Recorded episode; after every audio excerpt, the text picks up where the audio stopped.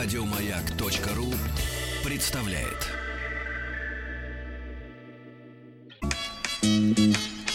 Вор должен сидеть в тюрьме, верно? Запомни, Шарапов, наказание без вины не бывает. Я имею указание руководства живыми вас не брать. Товарищ полицейский. Друзья мои, итак, на прошлой неделе мы начали э, новый цикл, э, как говорится, записи наших подкастов. Вот, ну, конечно, наш радийный проект. Э, называется он «Товарищ полицейский». Автор и продюсер этого названия Рустам Иванович Вахидов. Да. Э, «Товарищ полицейский». И, вы знаете, мы познакомились с удивительным э, собеседником, докладчиком, э, который вызвал, ну, просто бурю позитивных эмоций. Это Евгений Викторович Анисимов. Евгений Викторович, вы с нами? Да, Сергей, я с вами. Вот. Слушаю. Да, Евгений Викторович это историк, профессор Высшей школы экономики, профессор факультета истории Европейского университета в Санкт-Петербурге. Вот это самое важное, доктор исторических наук. Но когда мы расставались на прошлой неделе с Евгением Викторовичем, по счастливой случайности оказавшимся в Москве, мы сказали, Евгений Викторович, мы вами очарованы, мы хотим с вами делать этот цикл и дальше. А он говорит, а я, говорит, ребята, сибарит. Я в декабре уезжаю в деревню, и поэтому я в Москву к вам не поеду. А мы тогда говорим, а давайте мы тогда к вам скайп протянем. Вот, и, чудесным образом мы с Евгением Викторовичем, ну, потому что по телефону все-таки связь паршивая, а вот при помощи скайпа можно более-менее удобоваримый звук иметь. И сегодня мы вчера, э, на прошлой неделе, в прошлый раз, да, говорили об образовании российской полиции, да, по европейскому, так сказать, образцу.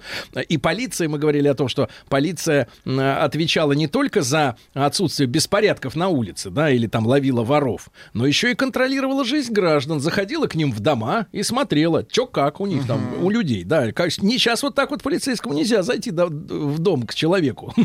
Да, они... Ну, преувеличиваете, конечно, можно. Участковый запросто может зайти, и это делает регулярно. Да. Хорошо. И вот сегодня мы поговорим уже о полиции при Екатерине II в ее времена. Э, рассмотрим э, дело Салтычихи. Громкая история, громкая история, да. Насколько я понимаю, э, вот те действия, которые э, происходили вот в поместье Салтычихи, э, географически сегодня связаны с мега теплым станом в Москве. Это вот примерно... И не только, у нее главный дом был на Сретенке, поэтому там э, она э, совершала свои преступления в центре Москвы. Ай-яй-яй-яй. Итак, э, Евгений Викторович, вот с воцарением Екатерины II, что в полицейском деле в нашей стране, может быть, изменилось? Это вообще очень интересно, и зная ваш стиль, я предполагаю, что вы будете очень смеяться. Да, да, да. А, а, Дело в том, что это новая эпоха, эпоха просвещения, когда э, человек, его достоинства стали ста- становиться в центре вообще внимания общества. Поэтому э, идея законности, что все защищены законом, а, что есть презумпция невиновности, главенство суда, вот что главное стало внедрять Екатерина в жизнь и в первую очередь в полицию. И вообще эти цели, как мы знаем, не- во многом недостижимы и до сих пор. Но тем не менее, вдруг власть заговорила человеческим лицом, э, человеческим голосом. Самодержавие стало с человеческим лицом. Оно не просто стало гавкать на человека, как это было раньше, а вводить какие-то странные, казалось бы, нормы, когда был учрежден так называемый э, устав благочиния, где, э, например, писалось «в добром помоги друг другу, веди слепого, дай кров неимущему, напой жаждущего, блажен, кто и скот милует, пути сошедшему укажи путь». Это вообще не- невероятно, чтобы в царских указах подобное было. Мгм. Да, Да. Евгений Викторович, а э, э, смеяться-то мы будем над чем? Пока все, пока все очень прилично, очень пристойно. Так сказать, Да. даже серьезно. Но смеяться вы будете вот над чем. Э, Значит, была проведена реформа полиции в рамках губернского, э, губернской реформы. Были образованы генерал-губернаторство, а дальше все, что вы знаете по русской э, литературе с известными контаминациями, а именно городничий, Мгм. капитан-исправник, частный пристав, который, э, который э, вот, э, э, был главным. Все города были поделены на части, на участки, на кварталы. Квартальный надзиратель. Все это имеет отрицательные контаминации, потому что мы знаем, что такое городничий по Гоголю. И это, э, конечно, э, говорило о том, что вот эти благие намерения, которые закладывала Екатерина в свои проекты, они э, не осуществлялись или слабо осуществлялись. Но не это важно. Важно все-таки, чтобы было произнесено слово «доброта», которого в русском законодательстве никогда не было чтобы были сказаны, в общем-то, хрестоматийные такие евангелические заповеди, отношение человека к человеку. И в этом смысле Екатерина была большой молодец. Она вообще не рассчитывала, что все, что она предполагала, будет э, как бы освоено обществом сразу. Когда она основала Смольный институт, э, куда собрали маленьких девочек, и было написано, институт создан для того, чтобы воспитать матерей будущих граждан. Понимаете, матерей будущих граждан матерей граждан. То есть... Да, будущих. То есть... И если вы посмотрите по хронологии, это примерно декабрист. Угу. Да. Евгений Викторович, а насколько вот э, Екатерина считала, что э, дело воспитания вообще э, человека зависит именно от женщины? Потому что мы же с вами понимаем, что Александр Сергеевич Пушкин, например, да, с мамой, с мамашей своей, как бы отношения имел прохладные. Вот, вместо мамы няня была. И вообще родители, вот у дворян, например, они не сильно как-то участвовали в воспитании подрастающего поколения. У Толстого та же самая история, да, там глава «Что за человек был мой мой отец. Э, читаешь и понимаешь, сам не, не понял еще автор, кто, что за человек был отец. Как-то очень отстраненные были отношения в семьях э, друг от друга. Ну, вообще, это вы очень тонко подметили, потому что в XVIII веке не было вот такого теплого отношения между родителями и детьми. Когда э, крестили 6 января детей, пуская в прорубь, Угу. Ну, такой был водосвятие праздник. Если ребенок ушел под лед, говорили, ну ладно, к ангелам пошел. И, и в этом смысле, действительно, когда было 18-19 детей, женщин, там 27 уже прекращало рожать, э, известная история, э, кавалерист девицы Дуровой, а она была чуть ли не 19-м ребенком, мать после ее рождения за окошко выбросила. Э, это действительно не было такого отношения. И поэтому Екатерина вообще считала, что государство должно этим заниматься. Э, нужно э, создавать специальные школы, где будет воспитываться, послушайте, новая порода людей. Потому что общество, в котором Екатерина жила, она считала негодящее, оно только отравляет молодежь. Это общество рабов, это общество грехов, это общество, которого нужно э, как бы изолировать детей с тем, чтобы их воспитывать по новым принципам. Она говорила, вора делает случай. Надо, надо делать так, чтобы ребенок избегал видеть нечто подобное и так далее. А то, что вы говорите, совершенно справедливо. Вот этой э, истинной теплоты между родителями и детьми никогда не, э, не возникало. И в этом смысле э, она шла по своим путем. Получается, что вот нынешнее наше представление о семье, это, можно сказать, даже какое-то советское да, воспитание, да, когда в семьях должна царить гармония, любовь, да, когда мама нежная со своими детьми, а папа внимательный, строгий, но все равно добрый по отношению к ним, да, то есть это вот явление последнего времени совершенно, то есть мы фактически одно из таких поколений, которые это на себе пережили, а вообще наша русская история этого не знала, да? Нет, ну вообще это и нашим уже прадедам было знакомо. Можно сказать, вообще эпоха гуманизма наступила э, где-то уже во второй половине 19 э, э, века. Вы помните замечательную теплую семью в, в городе Симбирск, где дети так любили отца, и э, где воспитали, между тем воспитались без революции, да, угу. то есть это наступило с эпохой как сказать, буржуазного э, развития э, вообще общества и страны, потому что все-таки uh-huh. буржуазная семья, uh-huh. она построена на э, близких отношениях. И э, уже у детей, как это известно, появляются свои комнаты. Они не просто там с прислугой или где-то живут. Появляются э, всякие специальные детские дела, которые... Uh-huh воспитывают. Да-да-да. А, Евгений Викторович, такой вопрос, как э, рождение, э, помним, да, из литературы, да и вообще из истории, э, большое количество рожденных так называемых незаконно рожденных детей. Вот, например, в помещичьих домах, да, когда матерью ребенка выступала, например,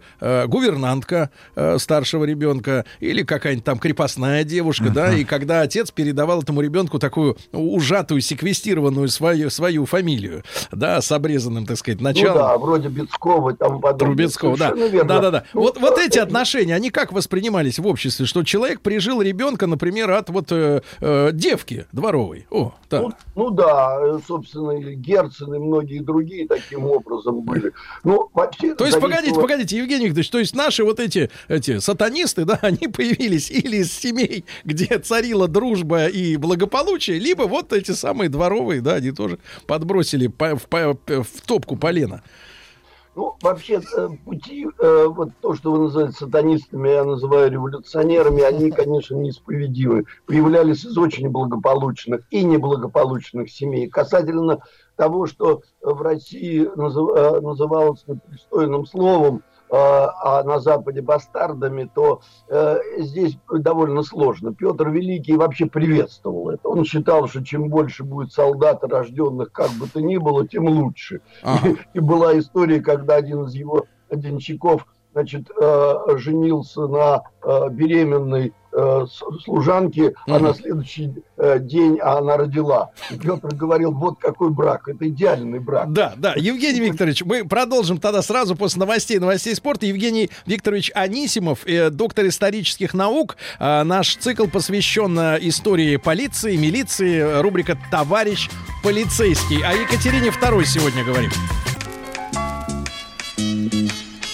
Вор должен сидеть в тюрьме, верно? Запомни, Шарапов, наказание без вины не бывает. Я имею указание руководства живыми вас не брать. Товарищ полицейский. Товарищ полицейский, наш э, новый проект, э, мы делаем его э, совместно с Евгением Викторовичем Анисимовым, ну, вернее, он да. главный наш докладчик, историк, профессор Высшей школы экономики, профессор факультета истории Европейского университета в Санкт-Петербурге и доктор исторических наук. Евгений Викторович, ну, а тогда имеет смысл плавно как бы перейти к товарищу Салтычихе. А, я думаю, что общественность наслышана, что у нее был некий, так сказать... Психоз? Нет, у нее, да, как-то разум помутнился после брака, брака, да, вот, э, я так понимаю, мужа не стало, и что-то у нее в голове-то немножко перемкнуло.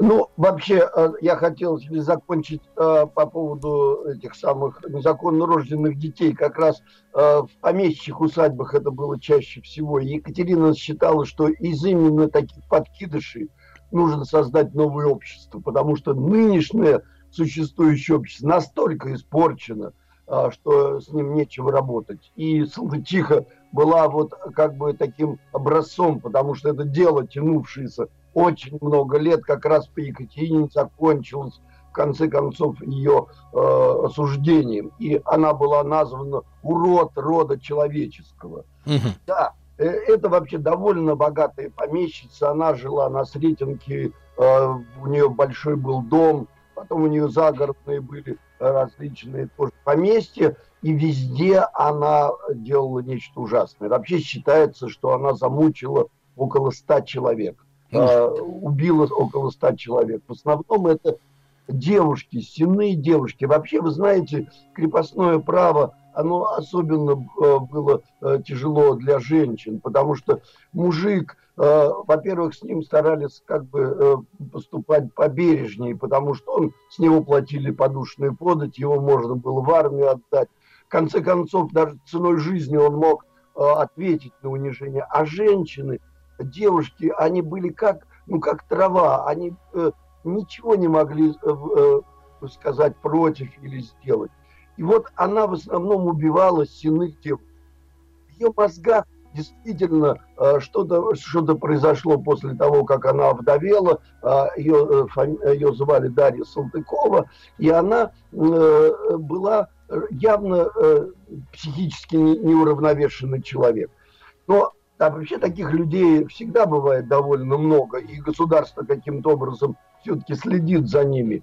И на нее были многочисленные жалобы в зверском обращении с людьми в центре Москвы, можно сказать. Но все это погашалось ее деньгами. Угу. Все полицейские, все э, квартальные были ей подкуплены, и все жалобы приводили к тому, что жалобщиков отправляли обратно к ней. Uh-huh. И она их добивала. Вообще известно, чем она мучила людей. Это э, раскаленными щипцами, это кипятком, э, э, палкой, скалкой, вообще всем, кто попадал под руку.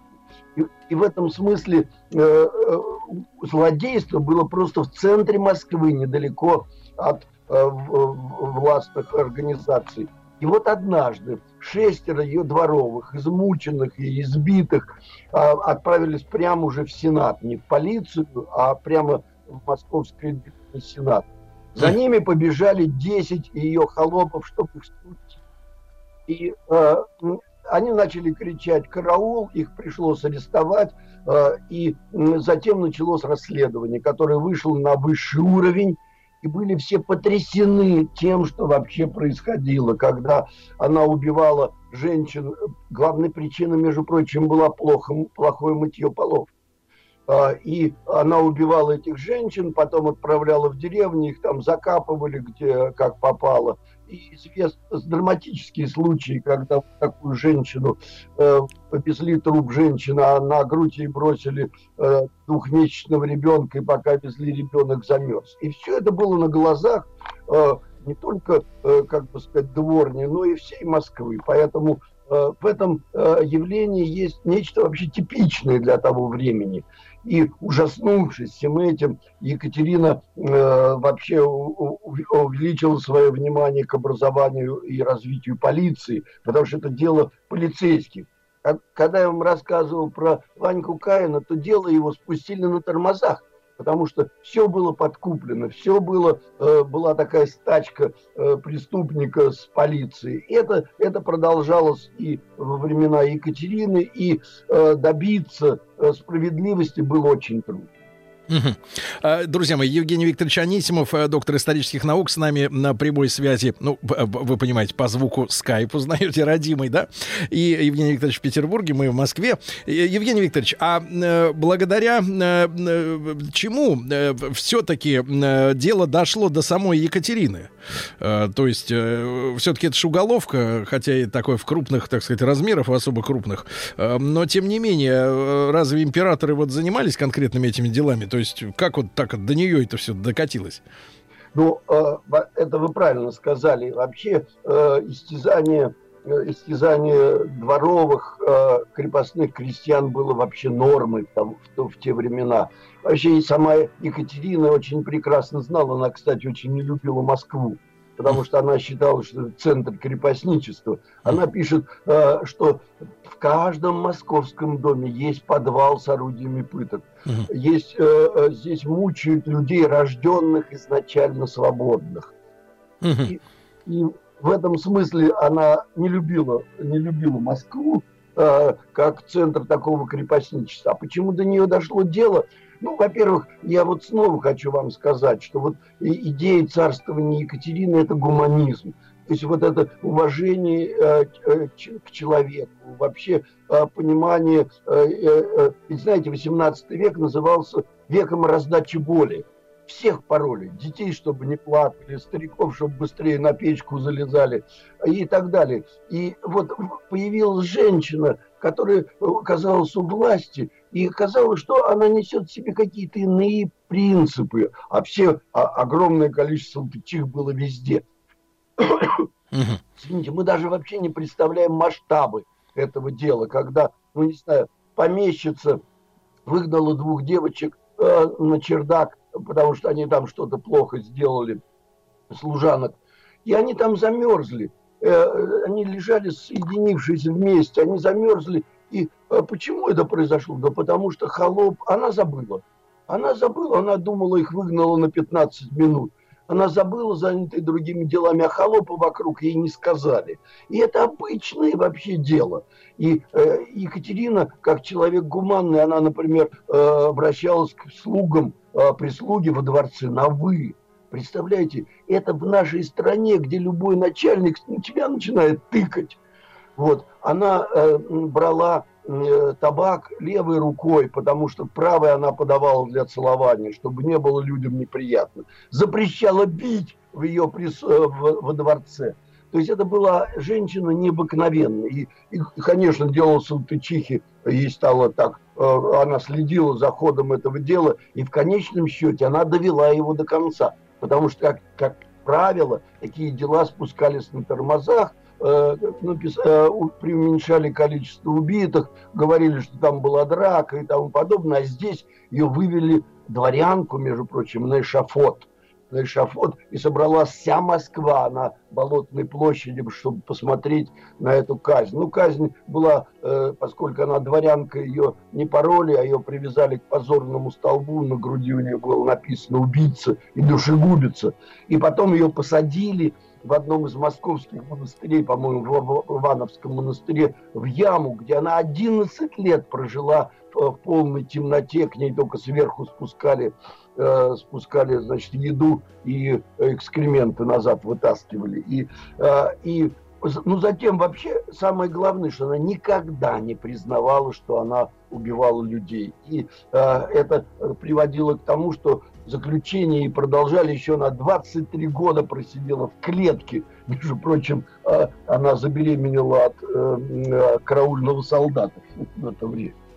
Вот. Э, то есть настоящее вообще чудовище, чудовище. И таких чудовищ довольно было много. Екатерина понимала, что крепостное право это, это страшное вообще несчастье России. Но она говорила, я не могу его отменить, меня тотчас закидают камнями, не время. Нужно преобразовать нравы, чтобы помещик понимал, что владение людьми это грешно, что это несправедливо. Вот. И э, она писала, что э, если в стране есть пять человек, которые только понимают, что, э, э что крепостное право плохо, а все остальные считают его нормой. Евгений Викторович, а можно ли тогда назвать, э, ну вот, э, те вещи, которые вылились э, в жестокости, да, в наших революциях, там и 905 года, когда жгли поместья, и тем более там и, и февраль 17-го, ну, более-менее тихо прошедший, но уже после октября и гражданскую войну, то это как пружина, да, которая была э, там десятилетиями, веками, да, сжимавшаяся, и вот вот это, эти ужасы, эти жестокости, да, которых мы можем читать сегодня в литературе, да, и в том числе и существование пыточных камер, э, затем с, э, так сказать, э, в чрезвычайных комиссиях и прочее, и, и ужасы гражданской войны, это вот распрямление пружины как раз зажатой помещиками, которые вот в крепостном праве, да, видели себя мелкими такими царями и творили полное беззаконие над людьми. Да, э, вы вообще большой молодец, что этой темы коснулись, потому что, конечно, во-первых, это была месть. Еще Блок писал, что они сожгли Шахматова и поместье. Вы знаете, что все поместья были уничтожены, кроме Ясной Поляны. Это была, конечно, месть. Это ненависть к э, вот этим помещикам, которые десятилетиями насиловали их э, дочерей, которые били их на конюшне и, конечно, люди помнили это. И, и несомненно, это вылилось, э, как бы канализировалось грабь награбленная, убивая эксплуататоров. Это совершенно точно. А с другой стороны, э, ваш вопрос очень важен, потому что вот несмотря на усилия Екатерины с полицией, последующие перемены, все-таки вот крепостное право, оно разлагало общество. Потому что дело не только в мучениях людей, э, э, как плодов э, Божьих, а, э, а в самой атмосфере этой. Ведь от крепостного права у нас осталось очень многое. Э, плохо работать, жульничать, это, это не есть преступление, это уловка, это вот ему на, зло. Вот я выгнал свой скот на его, поля, на его поле, ну и черт с ним вот это неуважение, взаимное неуважение к человеку, жульничество и все характерное наплевательское отношение даже к самому себе, это идет от крепостного строя. Ну, и, чего я буду назовем, Евгений забор, Викторович, когда меня завтра продадут. Назовем это популярным ныне словом безответственность, да, которая, которая часто сегодня употребляют. Евгений Викторович Анисимов, доктор исторических наук с нами. Вор должен сидеть в тюрьме, верно? Запомни, Шарапов, наказание без вины не бывает. Я имею указание руководства живыми вас не брать. Товарищ полицейский. Друзья мои, история э, отечественной полиции, милиции, полиции, будем так говорить, да, а, в нашем проекте «Товарищ полицейский», почему мы его начали 300 лет в этом году исполнилось нашим э, органам право, э, охраны правопорядка, и с нами э, на прямой связи Евгений Викторович Анисимов, э, историк, профессор Высшей школы экономики, профессор факультета истории Европейского университета в Петербурге и доктор исторических наук. Вот о Салтычихе и о э, полиции при Екатерине II. Евгений Викторович, вот мы знаем, что, э, так сказать, в англосаксонском, как говорится, мире есть история под названием «прецедентное право», да?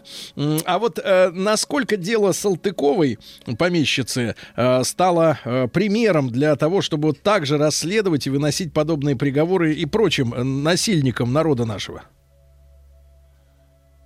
Вот. Да, задал я э, вопрос. Но, к сожалению, наша, э, наша связь, э, да, видимо... Может быть, прервалась? Мы, видимо, да, при... да, да, а, а, вот, вот Евгений вот Викторович, да, Евгений Викторович, еще раз доброе, доброе утро. Да, Евгений Викторович, я, я задал вопрос. Если в англосаксонском мире прецедентное право, да, вот существует во многих странах, то вот пример дела Салтыковой, он стал как бы моделью для расследования подобных вещей в нашей стране?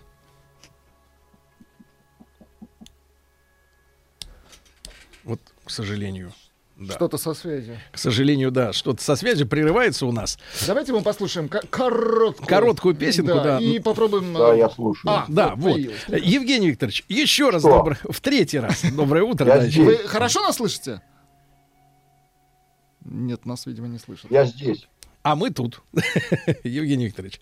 Да, ну, это не моя проблема. Да-да-да, мы понимаем, конечно. точно. А вот сейчас слышно сейчас нас? Сейчас слышно да? нас? Да. Да. да. Вот, Евгений, Евгений Викторович, вот вопрос тогда э, еще раз. Стало ли дело Салтыковой э, примером для расследования подобных вещей в других местах в России? Или это был такой уникальный э, прецедент, э, такой не вписывающийся в рамки, и замалчивание продолжилось? Ну, вообще, в принципе, я что хочу сказать. Екатерина вообще пыталась с помощью полиции права остановить и это, э, это ужасное явление. Потому что, знаете, она считала так, как, наверное, многие считают и до сих пор. Единственный европеец в нашей стране – это государство. Вот. Если, если нет государства, то просто дикость у нас воцарится. Поэтому она пыталась с помощью государства это остановить. Но это было невозможно. Это было э, очень тяжело. И восстание э, Пугачева, которое последовало после этого, э, свидетельствует о том, что, э, которому, кстати, примкнул, примкнуло огромное количество крепостных, что на самом деле э, все гораздо хуже, чем даже представлялось Екатерине, хотя она, в общем-то, понимала очень много. И вот я небольшую вам цитату прочитаю. Предрасположение к деспотизму выращивается в, там лучше, чем в каким-либо обитаемом месте на земле. Прививается с раннего детства к детям, которые видят, с какой жестокостью родители обращаются со своими слугами. Нет дома, где нет железных ошейников, цепей – для наказания малейшей провинности тех, кого природа поместила в класс Э, крепостных. И э, борьба с этим было, э, была очень опасна для власти Екатерины, потому что этого никто не понимал. И, конечно, эти дела сохранились до сих пор, различного рода преступления, которые осуществлялись этими помещиками. Но само по себе, когда само преступление, нам кажется, когда, например, трех малолетних девочек, 7, 8 и 9 лет продают за 3 рубля Э, развозя их, то есть э, в, в розницу. То есть уже само все крепостное право было преступлением. Никто не спрашивал этих девочек и их родителей. Просто продали и все дела. Э, были объявления, можно в газетах читать, продается девка грудастая, значит, хорошо шьет, продается карета и лошадь. Вот это было обычным делом. Поэтому, э, вы знаете, как-то я где-то читал, что в американском университете попробовали провести такой эксперимент. Часть студентов была заключенными, а часть была тюремщиками. И эксперимент пришлось прервать, потому что тюремщики начали издеваться над своими товарищами, которые оказались в импровизированных камерах. То есть в итоге оказывается, что человек, обладающий властью над другим человеком, утрачивает э, гр- границы. Человечность, да. Да. Евгений Викторович, и короткий вопрос, если можно, уложимся, попытаемся в минутку. А между американским тем же рабством и нашим все-таки крепостничеством есть э, принципиальные различия? Или просто это одни э, формы одного и того же разные? К, началу 19 века в 19 веке наше, наше крепостничество шло активным путем сближения с американским рабством, когда крепостных лишали просто земли и поселяли в общие, в общие э, этой самой бараки, когда им выделяли вместо, э, вместо, э, вместо еды там какую-то ку- э, сумму денег или тому подобное. То есть это все очень близко было. И, кстати говоря, со, со временем произошла очень важная вещь. Крепостные крестьяне перестали чувствовать боль и какое-то ощущение наказания за свои преступления. Когда вдруг стали такое, знаете, движение трезвости, когда вдруг отказывались идти в кабаки, что само по себе для России было странно. Александр II понял, что необходимы реформы, потому что это достигло предела. Мгм. А так близко к рабству было, да. Да. очень. Евгений Викторович, сердечно вас благодарим за нашу сегодняшнюю э, лекцию и за разговор. Евгений Викторович Анисимов, историк, профессор Высшей школы экономики и э, э, факультета истории Европейского университета в Санкт-Петербурге, доктор исторических наук. Наш цикл «Товарищ полицейский», если не успеваете послушать в прямом эфире на сайте радиомаяк.ру, в подкастах, когда вам угодно. Еще больше подкастов на радиомаяк.ру.